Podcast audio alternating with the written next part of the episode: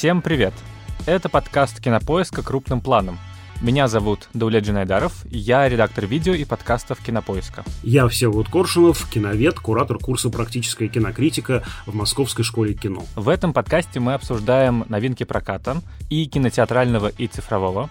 Иногда вспоминаем классические фильмы и советуем, что посмотреть. На наш подкаст можно подписаться в Apple Podcasts, Яндекс.Музыки и CastBox. Пишите нам отзывы и ставьте оценки, желательно хорошие, если вам нравится, что мы делаем. И пишите нам на почтовый адрес подкаст собакакинопоиск.ру ваши отзывы и пожелания по темам выпусков. Последнее, кстати, становится все более актуально, потому что с октября на декабрь уже слетели две крупные премьеры «Чудо-женщина 1984» и «Смерть на Ниле». Видимо, студии посмотрели на небольшие сборы довода в Северной Америке, где были закрыты основные кинотеатры в больших городах, и решили, что не хотят рисковать в нынешней сложной ситуации. Дисней перенес несколько крупных релизов, включая «Черную вдову», на 2021 год, так что в октябре стало довольно пусто в графике премьер и одиноко в наших сердцах. И у нас, как у киношного подкаста, есть, в общем, несколько вариантов. Либо рассказывать про классику кино, и у нас уже есть такие планы, либо делать э, большие тематические выпуски, будь то чем кино отличается от сериалов, зачем нужна кинокритика, или, например, секс в кино. И в любом случае, если у вас есть какие-то идеи, то пишите что-нибудь, придумаем. Но сегодня мы обсудим одну из немногих премьер сентября, а, на этот раз отечественное кино, биографическую драму «Стрельцов» режиссера Ильи Учителя с Александром Петровым в главной роли. Виктор Александрович говорил, у вас тут местный вундеркинд завелся. Вась, который час? А, успей! Ну какой вундеркинд? Гений. Крепко ты нам навешал. Так вы не зевайте. Она вышла в прокат 24 сентября. И фильм рассказывает о судьбе легендарного футболиста, олимпийского чемпиона 56 года, который прямо перед началом чемпионата мира 58 года сел в тюрьму за изнасилование, но через пять лет вышел и снова начал играть. И мне показалось, что хотя биография Стрельцова как будто бы готовый сюжет для фильма, и режиссер так и говорит, что он как бы прочитал его биографическую справку и понял, что можно соединить две свои любови, футбол и кино, но кажется, что это такой стандартный байопик и легенда номер 17 на минималках. Удивил ли Стрельцов тебя? И да, и нет. Э, с одной стороны, действительно, он очень прочно вписывается и в эту линию патриотических спортивных блокбастеров, «Легенда номер 17», «Движение вверх». А с другой стороны, он все-таки, на мой взгляд, радикально от них отличается. И это отличие мне, кстати, нравится, потому что и в «Легенде», и особенно в «Движении вверх» мы наблюдаем военное кино вот это такой парадокс нашего спортивного кино, оно на самом деле военное, потому что особенно в движении вверх. За себя и за Сашку! Потому что э, нам показан спорт как продолжение холодной войны с ненавистным Западом другими средствами. Да? Олимпийские игры, чемпионаты, это все геополитические какие-то события. Здесь политики больше, чем спорта.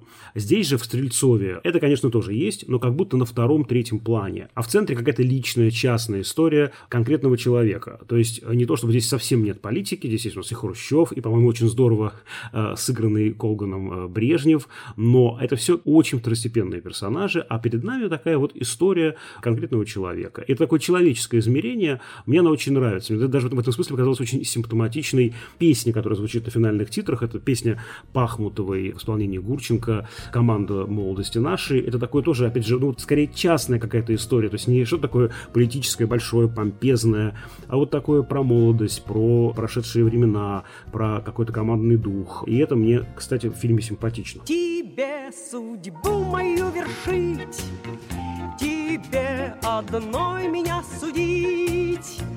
Команда молодости нашей, команда, без которой нам не жить. Ну, я вот, кстати, не согласен насчет командного духа, в отличие от движения вверх э, в большей степени, и в какой-то мере э, «Легенда номер 17» — это кино про одиночку. То есть тут нету, на самом деле, этого командного духа, и финальная песня, она довольно иронично звучит, потому что нам показаны его сокомандники буквально в каких-то эпизодах. У него есть как бы лучший друг, Валентин Иванов реальный, футболист э, клуба «Торпеда», но он максимально второстепенный, никак не раскрыта его сюжетная арка. А Александр Петров в роли Стрельцова там, в общем, один. И меня это немного как человека, играющего в футбол, меня это немного смутило, потому что футбол — это командная игра, в которой важнее взаимодействие, важнее какие-то тактические схемы. А здесь же получается, что у нас есть некоторый один игрок, который вытаскивает на себе всю игру. Есть такие игроки великие, действительно условный. Криштиану Роналду может на себе вытащить э, весь матч. И, возможно, Стрельцов такой и был. Но вот, вот эта вот э, репрезентация футбола и такое противопоставление как бы индивидуального и общего коллективного здесь, именно с точки зрения какой-то футбольной прагматики, меня смутило. Понятно, почему оно возникает. То есть основной конфликт, э, вообще говоря, я не согласен, что этот фильм не про политику, просто он как бы не про внешнюю геополитику, а про внутреннюю политику главный злодей тут партийный функционер в исполнении Александра Яценко, который как раз сразу заявлен как такой, а что это вы от коллектива отрываетесь, а давайте мы вместе вынесем осуждение всей команды человеку, который оступился, а зачем вы, товарищ Стрельцов, как-то выделяетесь. И вот эта вот линия здесь, она, мне кажется, самая как-то основная. Стрельцов — это своенравный юнец, который еще вчера балбесничал на окраинах, а уже сегодня вдруг зажил в столице на широкую ногу. Воспитайте из него строителя коммунизма, да-да-да, так это вот и есть, мне кажется, фишка этого фильма, а, и есть особенность и как бы основа арки Стрельцова. Он действительно от э, «я», от этого индивидуализма, какого-то э, мифологического переходит к «мы», да, и это очень важно. Потому что, мне кажется, вообще перед нами, конечно, никакой нереальный Стрельцов, или точнее, лишь частично реальный Стрельцов. Это скорее мифологическая, какая-то архетипическая фигура, и э, мне он напоминает Иванушку-дурачка, такого классического героя не только русского, а и мирового фольклора, такой, да, вот дурак, который из какого-то какого-то хтонического пространства как будто появился. Если реальный Стрельцов появился из Московской области вообще-то, да, то здесь как будто он издалека. Он вообще не очень укоренен в этом советском обществе. Меня поразило, да, что он не знает, как расшифровывается ВЛКСМ. Это странно. Но это вообще очень для... странно, да. Да-да-да, понятно, что это, это можно интерпретировать как и такая штука для молодежи, которая не знает, что это такое. Но в целом вот так же работает и на мою концепцию Иванушки-дурачка, который не понимает, что такое ВЛКСМ, зачем вообще нужно быть в комсомоле. Он не понимает, что я последняя буква алфавита в советском обществе, и, собственно говоря, вот в этом первом своем этическом выборе, да, то такая система этического выбора выстроена, э, он выбирает «я», когда нужно вроде бы влиться в новую команду и исключить пьяницу игрока, показать, что ты вместе. Он выбирает такой как раз путь индивидуализма. Это очень странно. Он, правда, вот такой прямой, честный, э, справедливый, эмоциональный. Он часто не может собой совладать. При этом вот такой скорее про себя, такой себе на уме. В этом больше мифологического, нежели биографического и контекстно-исторического исторического, согласись. Да, конечно. Ну, слушай, мне кажется, они из него сделали такой рок-звезду. Он там в кожанке ходит, э, без галстука. Там есть э, вот этот вот отдельный сегмент в стиле фильма «Стиляги», когда он всячески кутит по ресторанам и гуляет с девушками. И мне вот не кажется, что у него происходит переход от «я» к «мы», как раз с точки зрения сценарной сюжетной арки. Есть некоторая проблема. Главная слабость героя — заявлено как его безответственность. Ну, то есть он э, вначале в самом как бы опаздывает на игру, но все равно забивает торпедовцем, и его награждают в любом случае. Он опаздывает на поезд, который должен ехать в Лейпциг, где должна состояться решающая игра за выход в чемпионат мира, но все равно успевает, э, попросив водителя грузовика, чтобы тот догнал поезд, и он впрыгнул. Кстати, это реальная история, чуть-чуть приукрашенная. Он действительно как бы проспал этот матч Стрельцов, но там в итоге остановили под Можайском и его подобрали. И вот этот вот выбор главный, из-за которого его жизнь рушится, что он решает не остаться в тренировочном лагере, а решает пойти кутить на дачу, где, собственно, и случается коллизия э, с тем, что его обвиняют в насилии. И здесь показан как бы слом, в итоге его настигает наказание. Но в дальнейшем, после того, как он выходит, никак никакого переосмысления, казалось бы, не происходит. Нету ситуации, в которой у него опять был бы дан этот выбор забить на ответственность или же поступить там, по-взрослому. За одним исключением, Даулет, смотри. Все правильно, да. Я согласен с тем, что перед нами история искушений, святого Иванушки-дурачка, все его искушают, и партийный функционер, а до этого еще, значит, соперник по команде, а потом еще и девушка, которую он вообще-то в сцене Save the Cat, спасти котика, спасает в самом начале от каких-то неплательщиков, иначе там у него будет недостача, та, которой он помогал, она его и предает. Но в финале есть решающее и очень, мне кажется, смешное такое, да, почти комическое искушение, искушение Западом, когда все очень плохо, и к нему приходит этот, этот западный журналист и говорит, давайте я вас познакомлю, давайте у вас будет карьера там, а давайте, давайте, давайте. И вот в этот момент он делает правильный выбор, правильный по мысли авторов картины, правильный в логике устройства этого художественного мира, он не поддается искушению, и да, я согласен, что это, это может быть не очень внятно сделано, но он выбирает некое «мы», родина, которая его мучает, родина, которая его обижает, родина, которая его искушает и подставляет, тем не менее она для него дороже, а значит это мы для него важнее, чем собственное я. Ведь там на Западе у него были бы огромные возможности, карьерные, финансовые, какие хочешь. Вот, поэтому здесь есть этот момент, который, на мой взгляд, эту арку и формирует. Да, он возникает, на мой взгляд, слишком поздно, и арка здесь может быть не такая последовательная, но все-таки она существует, она есть. Слушай, это интересно, я действительно не заметил этот момент, но, возможно, в логике вселенной фильма у него как бы и был выбор уехать за границу, но зная реалии Советского Союза 60-х годов, мне кажется, что это не совсем очевидное искушение. Мы знаем примеры балетных танцоров, которые убегали, и даже некоторых спортсменов э, во время вояжа за рубеж. То есть, э, условно, если он поехал на матч куда-нибудь в другую страну, и там бы ему предложили, это гораздо более реалистично выглядело.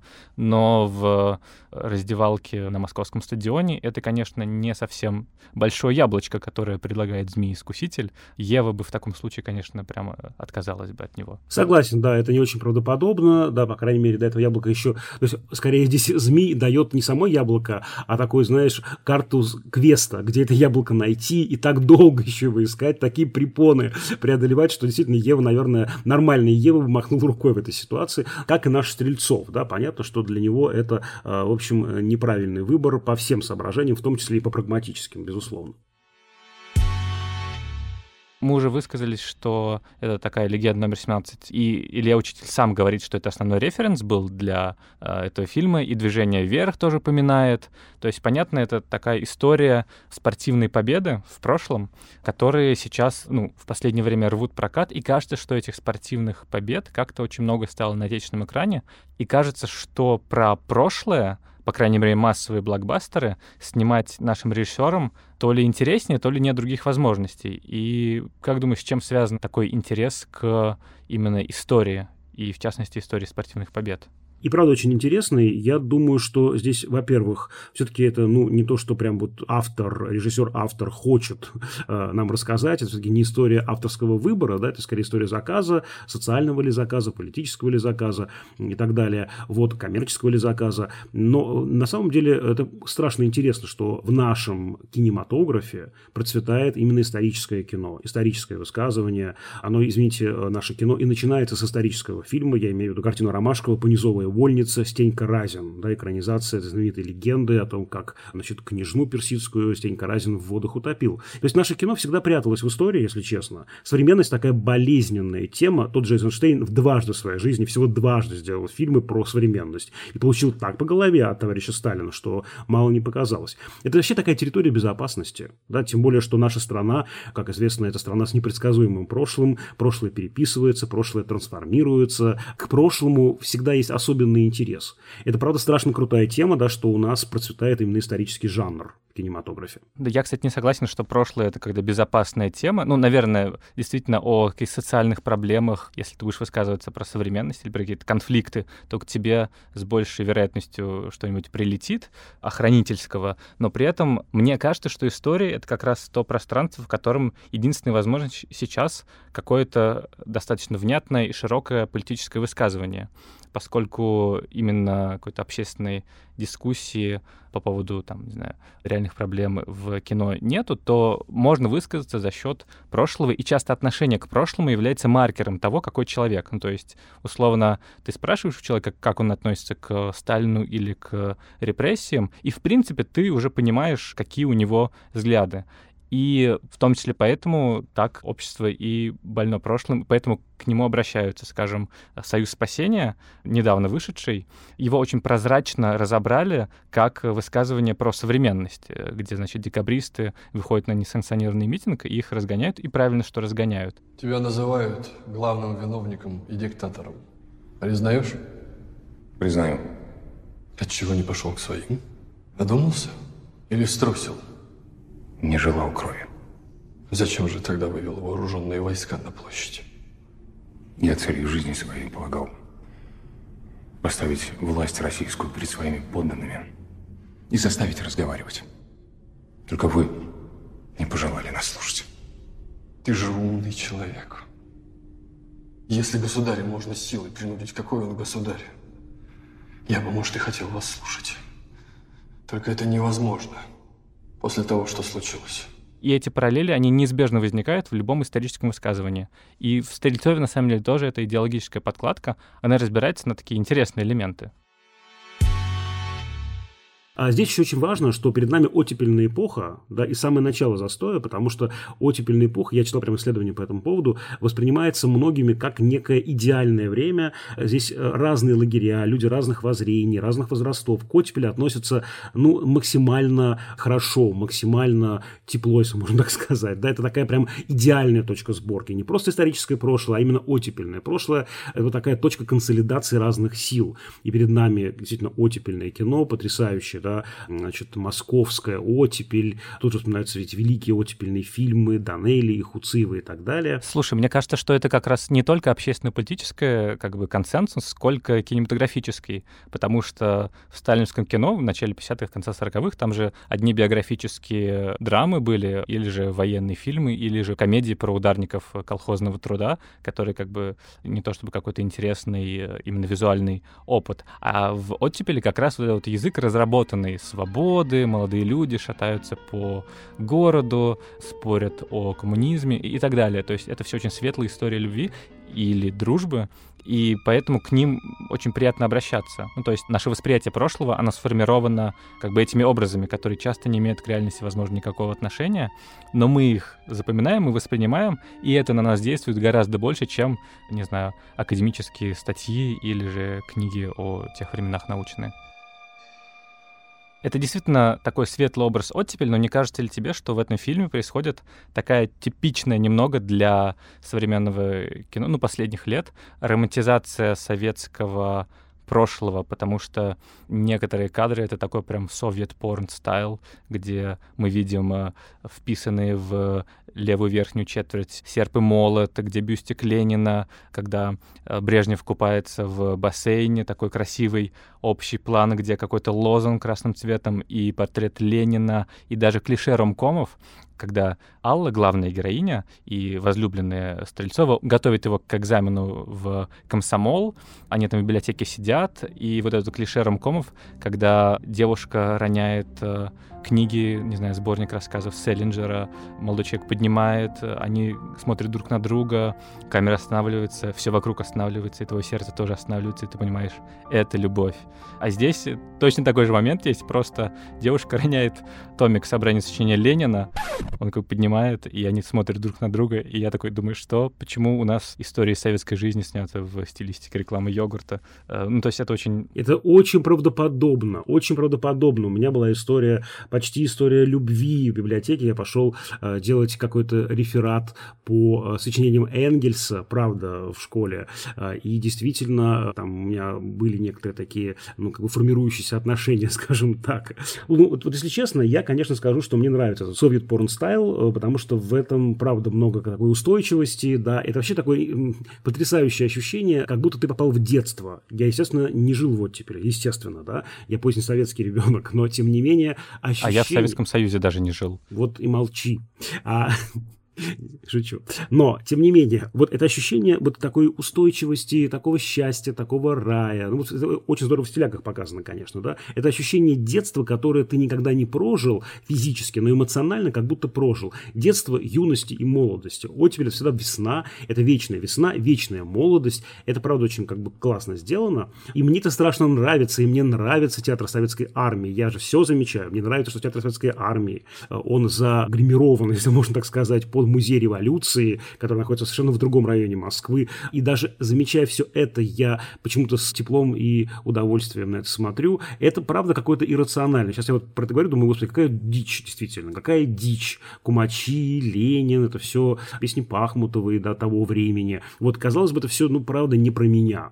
А при этом я вот помню при просмотре ощущение тепла и радости. Вот что хочешь со мной делать? Слушай, с одной стороны, я понимаю, что, наверное, спортивный блокбастер «Стрельцов» странно было бы снимать в стилистике Алексея Германа-старшего с черно-белым изображением, с бубнящими героями, многоголосием, и чтобы там на первом плане в решающие моменты и во время того, как Стрельцов забивает гол, на первом плане была бы какая-то табуретка, вот, э, и мы бы все пропустили. Но, с другой стороны, вот эта вот романтизация прошлого, которая, ты говоришь, есть в стилягах, в стилягах, несмотря на то, что определенно этот фильм задал визуальный канон изображения счастливой советской молодости, мне кажется, в стилягах это была условность жанровая. Это же мюзикл. И в нем, если ты помнишь, есть два мира. Есть мир этих стиляк, есть мир обычных, ну, советских граждан, не знаю. И стиля и гида все такие радостные в ярких, кричащих цветов э, платьях. Но другие люди для контраста, они в простых то ли серых, то ли синих комбинезонах. Это как бы условность, а она перетекает в как бы реалистический жанр спортивной драмы, и это немного смущает. А в идеологическом плане это тоже как бы есть вопросики. То есть, понятно, визуальный канон, он и стиляк, но мне в этом видится еще немного старых песен о главном. Если вдруг нас слушают слушатели э, младшие 15 лет и не знает, что такое старые песни о главном, на Первом канале в 90-е был такой э, мега популярный проект, в котором современные звезды эстрадные перепевали советские хиты там 40-х, 50-х, 60-х, 70-х годов и разыгрывали сценки. И это такой в очень благостном, лубочном, идиллическом ключе такие видеоклипы на сеновалах, на улицах города, трактора на заднем плане танцуют. Ну, в общем, очень такой образ советской жизни создан был идеализированный, который мы знаем по фильмам и там мюзиклам советским. А я милого узнаю,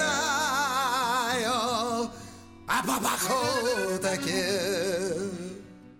он носит, а носит брюки, а галифе но уже тогда его критиковали за то, что, вообще говоря, советская как бы, э, жизнь, она состояла не только из этого, а создавая вот эту вот ностальгию, которая невероятно цепляющее, конечно, чувство, ты иррационально все равно подпеваешь или, там, не знаю, улыбаешься и что-то мурлычешь себе под нос вслед за Эдуардом Хилем.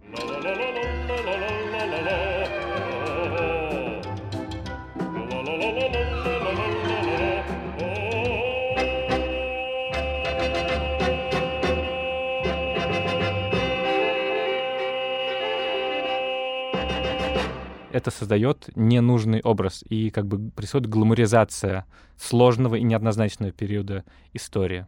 Безусловно, и в этом, правда, много опасных вещей, такая эстетика соцреализма, которая эксплуатирует этот ностальгический дискурс современности, а у нас очень много ностальгии. Опять же, даже вот если возьмем Тарантино, его однажды в Голливуде, же тоже ностальгии по временам, которых даже он не застал, да, такому мифологическому детству, которого он не проживал, и никто из его зрителей уж точно не проживал. Вот, это, правда, такая интересная штука, ностальгия современного мира, почему нам так неуютно в современности, почему нас так тянет в какое-то прошлое, даже то, которое мы не помним. Это, правда, страшно интересная вещь. Но если вернуться к современности, то у меня вот вызывают вопросы, знаешь что, такие немножко, ну, подрывные, что ли, если можно сказать, метафоры, да, например, но такие даже часто в лоб сделанные, как мне показалось, например, когда во время этого бунта на трибунах болельщики, они просто жгут газеты для того, чтобы вот такую дымовую завесу создать, чтобы привлечь внимание к проблеме Стрельцов не на поле, дайте нам Стрельцова, жгут газеты, это же тоже не, не так просто, они же жгут советские газеты, да? Они не просто жгут газеты, они кричат «выпускай» в какой-то момент. Да-да-да, это, я подпрыгнул на этом месте, да. Да-да-да, я тоже в, зале подумал, ничего себе, что за подрывное как бы высказывание, казалось бы, тоже про современность. Я не думаю, что создатели, конечно, как-то специально это задумывали. Плюс даже если задумывали, то итоговая как бы идеологическая подкладка этого «Выпускай» Стрельцова на поле, она оказывается не то чтобы особенно прогрессивной. То есть его выпускают только после звонка наверх Брежневу, который таким мудрым э, глазом патриарха, немного Deus Ex Machina, богом из машины, говорит, выпускайте Стрельцова, он же наказывает этого партийного функционера, отправляя его из спортивного комитета в сельхоз департамент. В устаревшую хрущевскую хтонь. Да-да, там смешная сцена, где, значит, Хрущева уже сняли, и какой-то работник говорит, слушайте, мне некто занимается вашими делами, мне еще эту кукурузу из всего Кремля выпалывать, и он действительно с кукурузой там э, ходит и собирает. Нереальная кукуруза, конечно, имеются всякие статуэточки, всякие, да, элементы декора, да. В... Да, не то чтобы в фильме говорится, что Хрущев, значит, э, в виде кукурузы разбрасывал по Кремлю, и ее приходится убирать после его отставки. Но вот эта вот идея финальная, что в итоге как бы глава государства, он разберется, он всех накажет, это какая-то монархическая агитка. Ну, то есть вы можете как бы покричать «выпускай», но в итоге все равно все решит как бы условно глава государства. Да, и какой именно глава государства, да, одно из самых длинных правлений, ассоциируется с застоем, с такой прям мертвечиной во властных эшелонах. Это, правда, тут тоже важно, какая фигура, да, оказывается таким богом из машины. Я еще хотел поговорить про историческую правду и историческую действительность, потому что это то, что обычно предъявляют всем фильмам про прошлое, тем более про советское, которые как бы многие жили и могут что-то рассказать. Наверное, тут дисклеймер должен быть, потому что я в детстве, вообще говоря, играл в детской команде футбольной «Торпедо ЗИЛ», которая тогда называлась, с 7 до 9 лет, как раз выходил на поле этот стадион, который имя Стрельцова сейчас носит. Когда я первый год занимался, то как раз во дворе поставили памятник Стрельцову, и на какую-то игру 8 лет, напомню, подарили книжку про Стрельцова, и это всегда был, по крайней мере, среди тренеров и всех тех, кто относился к торпедо, это такая безусловная фигура, идеальная. И я помню, что в этой книжке был момент, про то, что вот его посадили за как бы изнасилование, но при этом там, в общем, все не очевидно, и я спрашивал своего тренера по фамилии Ванюшин, если вдруг вы нас слушаете, извините, что я сейчас не футболист, и он говорил, что ну вот там как бы подставили, что-то не так сказано. Это ты 8 лет спрашивал? Да, ну я спрашивал, а вот за что его посадили. Ничего себе. Ну, было же интересно, потому что там действительно была расписана такая как бы карьера, гениальный футболист, э, прекрасный юноша, а потом хоп, посадили за что-то, и в итоге сломали карьеру, и он не поехал на чемпионат мира 58 года, не сразился с Пеле, и СССР оказалась без золотых медалей. А я прям очень любил всю эту статистику, думал, блин, ну вот как же так? Не выиграл Советский Союз вот эту золотую медаль. Очень обидно было мне.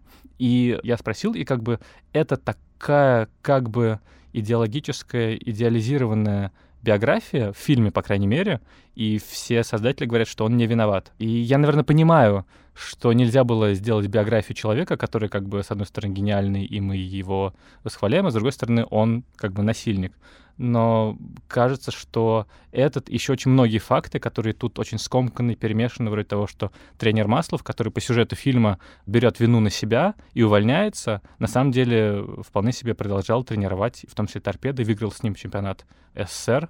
И вот эти вот мелкие нестыковки, они меня лично всегда смущают в кино. Как ты к этому относишься? Я очень спокойно отношусь к исторической правде в исторических фильмах. Мне вообще хочется вспомнить, что, например, э, в Голливуде используется термин периодический фильм или даже костюмный фильм. И, собственно, к истории как науке, к истории как прошлому это имеет очень условное отношение. Я не люблю ловить косяки. Вот, опять же, я уже упомянул, да, что здесь музей революции, который находился на улице Горького, вдруг оказался на э, Суворовской площади, э, и его роль сыграл театр советской армии, российской армии ныне. Вот я спокойно к этому отношусь, потому что я сразу для себя, э, как человек, который любит историю, я очень люблю историю, я сразу с собой договариваюсь, это сказка.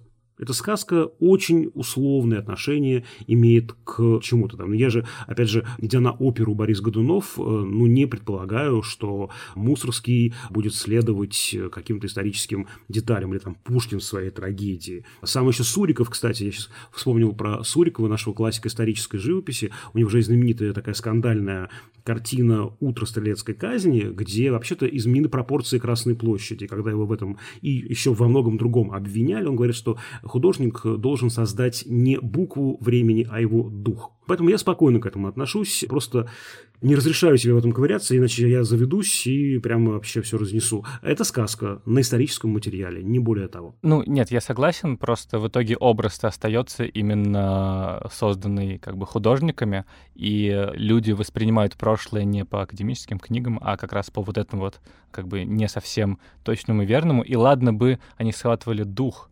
но часто же получается, что в угоду драматургическим каким-то конвенциям меняется суть персонажей, суть времени, и это всегда обидно, потому что мне кажется, что в жизни есть такие интересные сюжеты, которые никакой сценарист никогда не придумает, и вот э, и загонять это в готовую сценарную схему, мне кажется, немного скучно.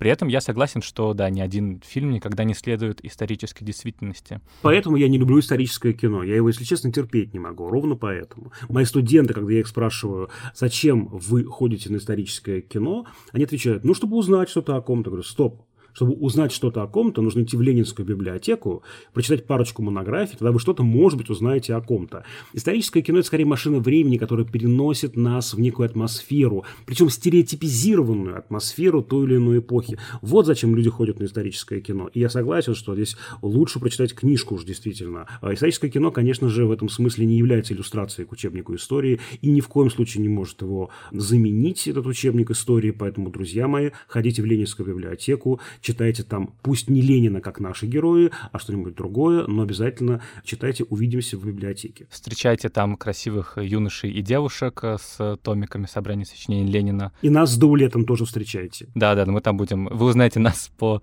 тому, что мы будем потерянно бродить между столов с огромными кипами томов собрания сочинений Ленина и Сталина. Надеюсь, с кем не столкнуться. Ну, кстати, одна придумка режиссерская мне очень понравилась. Илья Учитель говорил, что э, нету архивных съемок того, как э, Стрельцов играл, и того, как он забивал голы. И поэтому у него в фильме Стрельцов забивает голы разных великих футболистов. То есть как, э, например, Зиндин Зидан, как Диего Марадонна, как Пеле. И это, мне кажется, очень крутое решение, чтобы показать вот это вот искусство и гений футбола. Хотя как раз то, как футбол показан, мне кажется, нет ни одного фильма, в котором действительно накал страстей, который ты испытываешь во время просмотра важного матча или во время игры. Нет ни одного фильма, к которому было бы это хоть как-то приближенно показано, на мой взгляд. Здесь, к сожалению, тоже нет. А я вот не знал, что такой собирательный образ, что действительно разные голы. Я-то, понимаешь, от футбола очень далек, где я и где спорт.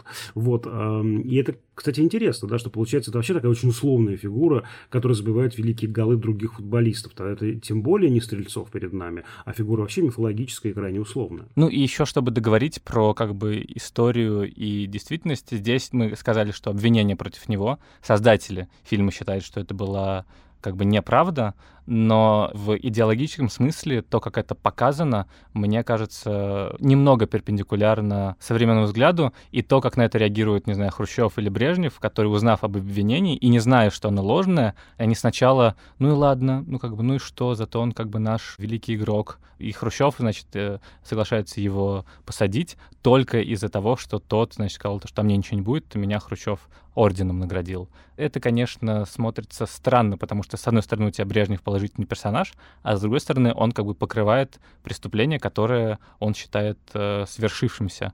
И вот эта вот идея, что если мы показываем положительного персонажа, ну, что человек, условно, не может быть гениальным футболистом и одновременно совершать какие-то неблаговидные поступки, она какая-то, не знаю, странная. Мне кажется, что, условно, ты можешь любить песни Майкла Джексона, но при этом не особенно как-то принимать его. Это тогда была бы драма, а перед нами все-таки мелодрама. Это тоже очень важная штука, что во всех наших военных, спортивных блокбастерах процветает мелодраматический жанр. Если мы вспомним тоже «Движение вверх», там же один из важнейших инструментов подключения к событиям – это некая ослабленная позиция нашего главного героя, тренера, его играет Машков, а у него сын инвалид, и он копит деньги, и ему нужно, значит, чтобы ребенку сделали операцию за границей, и вот он эти деньги потом, значит, отдает на лечение спортсмена своего, потому что команда важнее, мы важнее, чем я, ну и так далее. И вот этот вот знаменитый финал этого фильма, да, уже ставший хрестоматийным, когда там все ревут на этом фильме, на этом финале, на этой сцене, это связано же не с победой советского спорта, а именно с тем, что вот команда сложилась, и вот как раз все эти люди благодарят его, эта жертва оказалась не напрасной. Это Шурина операция.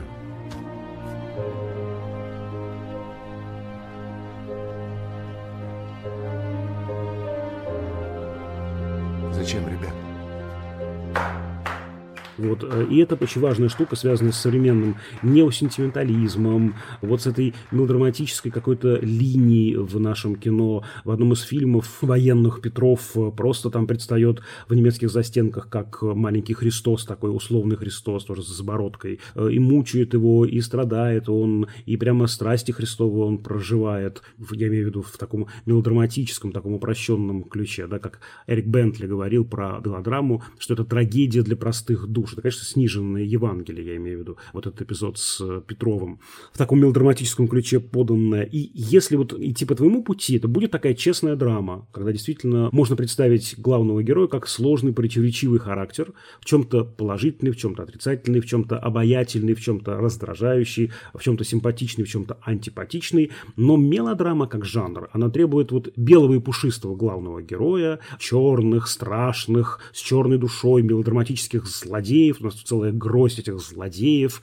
а, и, значит, этот вот герой Добронравова, футболист, и герой Яценко, и вот эта вот Марина, которая а, предает главного героя, прям такая целая батарея выстроилась мелодраматических злодеев, чтобы искушать и мучить нашего белого пушистого, значит, Иванушку-дурачка. Вот жанр был бы другой. Здесь выбрана мелодраматическая стихия, и я думаю, что еще долго, наверное, в наших блокбастерах она будет царить. Это очень внятный способ управления зрительскими эмоциями.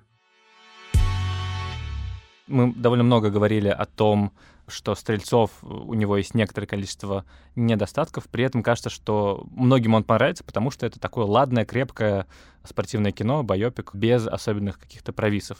Но я бы хотел посоветовать фильм, который, мне кажется, один из лучших на спортивную тему. Это в оригинале называется «Moneyball», и переведен как человек, который изменил все. Ты украл у меня фильм, ты знаешь об этом? Что я ненавижу спорт, терпеть не могу, но этот фильм я очень люблю. Он, правда, один из моих любимых. Потому что он на самом деле не про спорт, он не про бейсбол, а он про ошибку, которую ты однажды допустил, и ты вновь можешь наступить на эти грабли. И вот здесь очень мощный у героя Брэда Питта этический выбор. Давай рассказывай про этот фильм, раз ты посмел его назвать раньше меня. Нет, мне он как раз нравится, потому что это как будто бы идеально про именно спорт и про то, как он работает. Не история одного человека или одного спортсмена, или того, как команда собирается, хотя это тоже важно, а про статистику. Ну, то есть, как бы, история в том, что герой Брэда Питта, менеджер бейсбольной команды, решает, что не будет пользоваться старыми способами при рекрутинге игроков, а что он будет ориентироваться на математические подсчеты, на то, какие сильные стороны у каждого игрока, и даже если у него, допустим, проблемы с ногой, он хромает, но он хорошо кидает мяч, то он его возьмет, потому что на этой позиции нужен именно этот человек. И показывается, как он преодолевает сопротивление всех старорежимных скаутов, тренера, и как его стратегия выигрывает. И это удивительный сценарий, который основан на документальной книге, Аарон Соркин сумел переверстать огромный массив статистических данных и историй в внятный сюжет как раз с человеческой какой-то подкладкой. И мне кажется, это очень круто сделано. И как раз на уровне вот этой вот истории Брэда Питта, потому что там есть как бы неточности. Герой Джона Хилла, он в реальности был там несколькими аналитиками, но, скажем, Аарон Соркин взял деталь, что этот э, Билли Бин, реальный человек, он не смотрит на трибунах игры своей сборной, и он из этого сделал классный драматургический ход. Ну, то есть это он не сам придумал, что вот так могло быть круто, а он взял что-то из реальности и э, так это обточил, что выглядело как будто бы невероятная сценарная находка.